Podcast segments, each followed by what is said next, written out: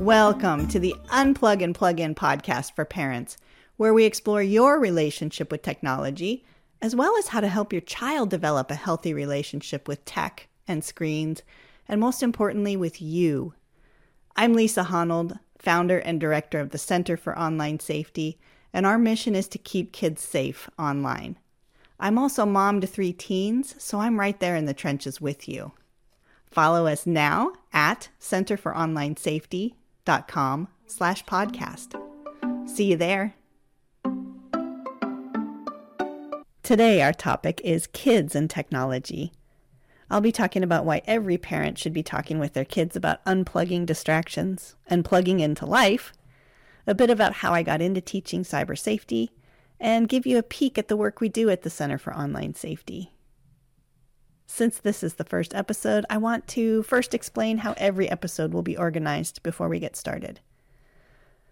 I'll start with a topic, either alone or with a guest, then offer you a conversation starter to try with your child, and last, share my thoughts on unplugging and plugging in for the week. A new episode will be released every other week. This episode is sponsored by the Center for Online Safety. Our mission is to keep kids safe online. Get your free guide to learn the three secrets to getting your child to put down their phone or tablet or gaming system by visiting centerforonlinesafety.com. Back to our topic kids and tech. Kids today have no sense of being unplugged from their devices, ever. They have the internet accessible 24 7, and they tend to get anxious if they are disconnected. So much of their life is online, especially as I record right now with so many kids still in virtual school. They wake up, they check their phone to see what's new, get online for school lessons, do homework, connect with their friends, play games, socialize. All online. Screen time is through the roof. But the research shows that kids actually need time away from screens. They need to be bored before they can be creative and we want them to be creative, right? Physically, their eyesight suffers when they look at a screen too much. We know sitting too much, being sedentary, isn't good for any human body. And kids' brains need time outside of a screen when, when they're not being stimulated. Mentally, there is a direct link between social media use and anxiety and depression.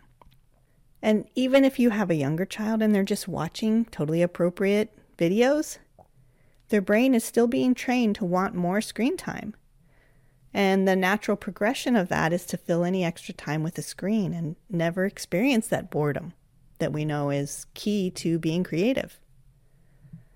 We know technology for kids is designed to be addictive. Have you watched the Netflix documentary, The Social Dilemma? It compares scrolling on social media on a smartphone to a slot machine. Sometimes you pull the lever on the slot machine and you get lucky, you get something good. Maybe you get a couple of new likes on a post or some extra points for a, a game that you're playing. And other times you refresh your screen and you get nothing.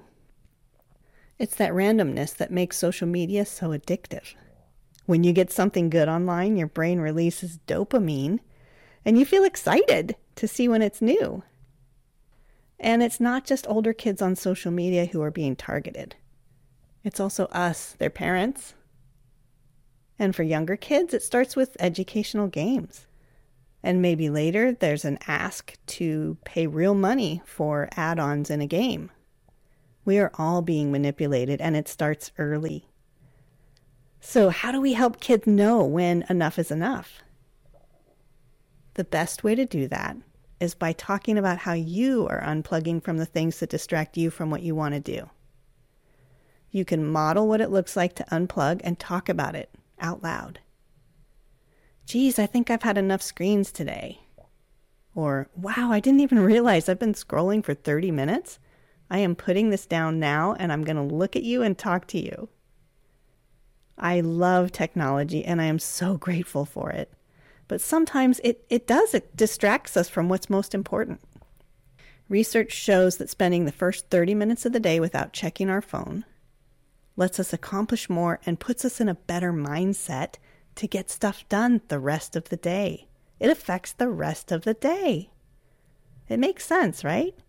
The day isn't starting off being distracted by who posted what online, I got to go click on this link, and then falling down the rabbit hole of the drama. The other thing that adults can do is talk about plugging into things that matter. Helping someone else, being a friend, plugging into sports and learning and body movement and nature and pets and calming techniques like breathing. Those are all things that make me feel better. What about you? A couple of weeks ago, I was part of a youth town hall in Orange County, California. We're going to talk about that in a later episode because I have learned so much from these youth. And one of the things they made time for was teaching all 190 people that were on the Zoom call, teaching them a box breathing meditation. It was so cool to be led by a teen. And hearing the teen say, This helps me, maybe it will help you. I got into this work kind of accidentally. Actually, my kids have influenced my work for at least a decade. I've got a 17 year old, 15 year old, and 12 year old. And I'm the kind of person that starts something, realizes it's actually not going that well, and then dives into researching and learning everything about it so I can do better.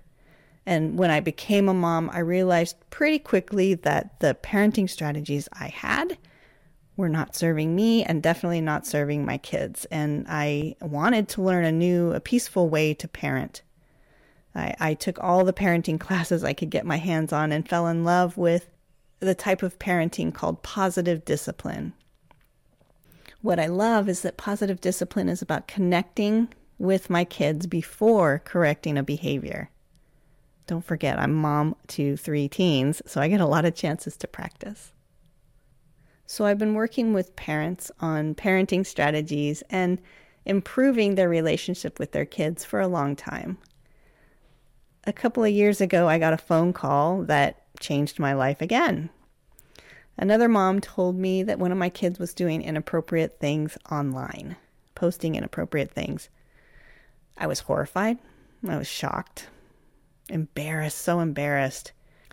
After all the conversations we had about staying safe online and not doing stupid things, not posting dumb things, all of the technology I was using to block inappropriate websites, my kids still messed up, and another mom had to tell me about it.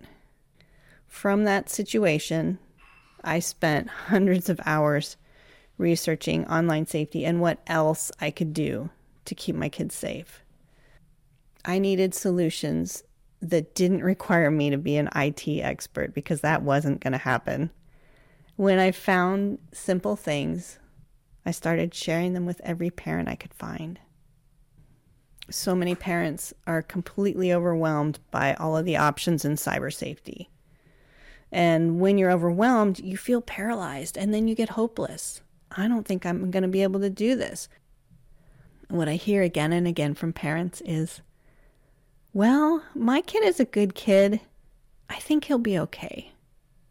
Or, you know, I'm just hoping for the best.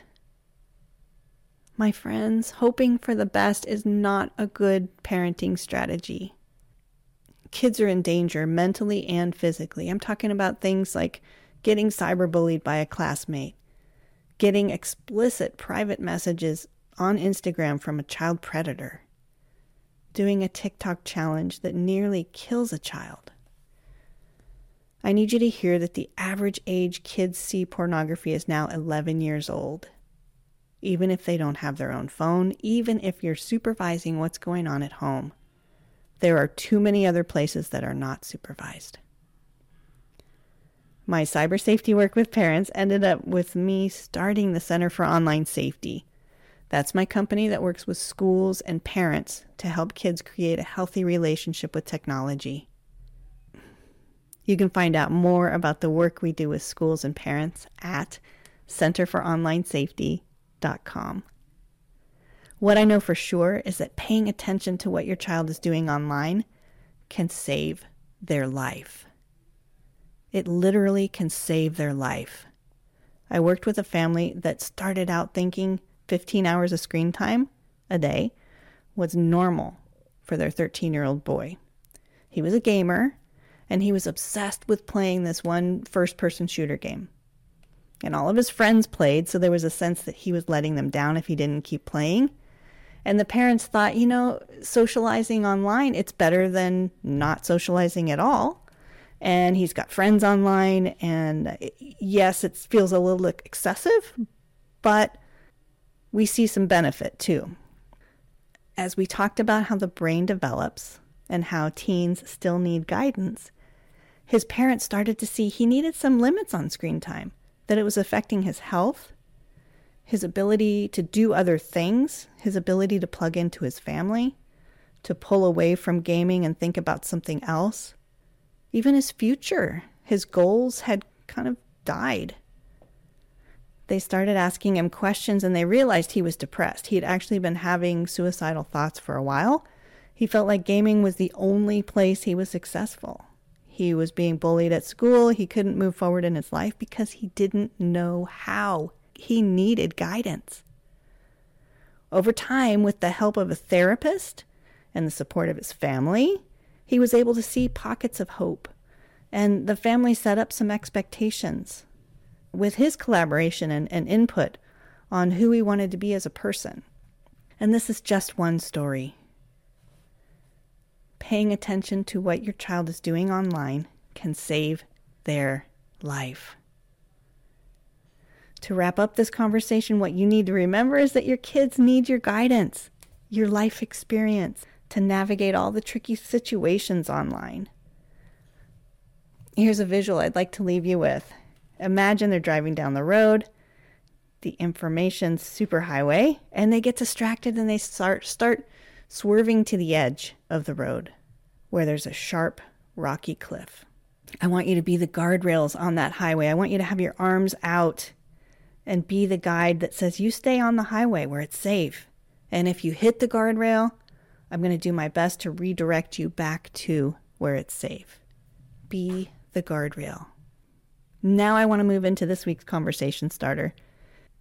Going back to paying attention to what your child is doing online. I want you to ask your child when you have screen time, what's the first thing you want to do online? If they're under 10, you may think you know this answer, but it changes a lot. As a follow up, you can ask, How does it make you feel if you don't get to do this? If you've got a teen on social media, ask them, Who's one famous person that you're following on social media? Why do you like them? What do they post that you like? Just start the conversation. Let me know what you learn. I would love to hear from you. Our final segment is called the Unplug and Plug In Rapid Fire. And in it, I'll share one thing I want to unplug from or plug into this week. This week, I want to unplug from tech when I wake up. This isn't a new one for me, and when I do it, I feel so good. I get so much more done. This is a commitment to no phone the first hour of the day. And I want to plug into this book that I'm reading. And I want to plug into this book that I'm reading, Coaching for Equity by Elena Aguilar. Shout out to my friend and coach for youths in the Seattle area. Our final segment is called the Unplug and Plug In Rapid Fire. And in it, I'll share one thing I want to unplug from and one thing I want to plug into this week. This week, I want to unplug from tech when I wake up. This isn't a new one for me, and when I do it, I get so much more done. So, this is a commitment to no phones the first hour of the day and plugging in. This week, I want to plug into getting outside, just soak in whatever the weather is. Not to work outside, not to do chores, but just to notice what it feels like to be outside. Look around, see the weather, see the animals, see things happen. What about you? It's time for us to unplug for now, my friends. Thank you for joining me today. Before you go, be sure you follow the podcast so you'll get all the latest episodes delivered straight to you. And if you want to suggest future topics or share more of your story, call me. Seriously, leave me a voicemail at 415 737 5472, and I promise I'll listen. Take care and see you next time.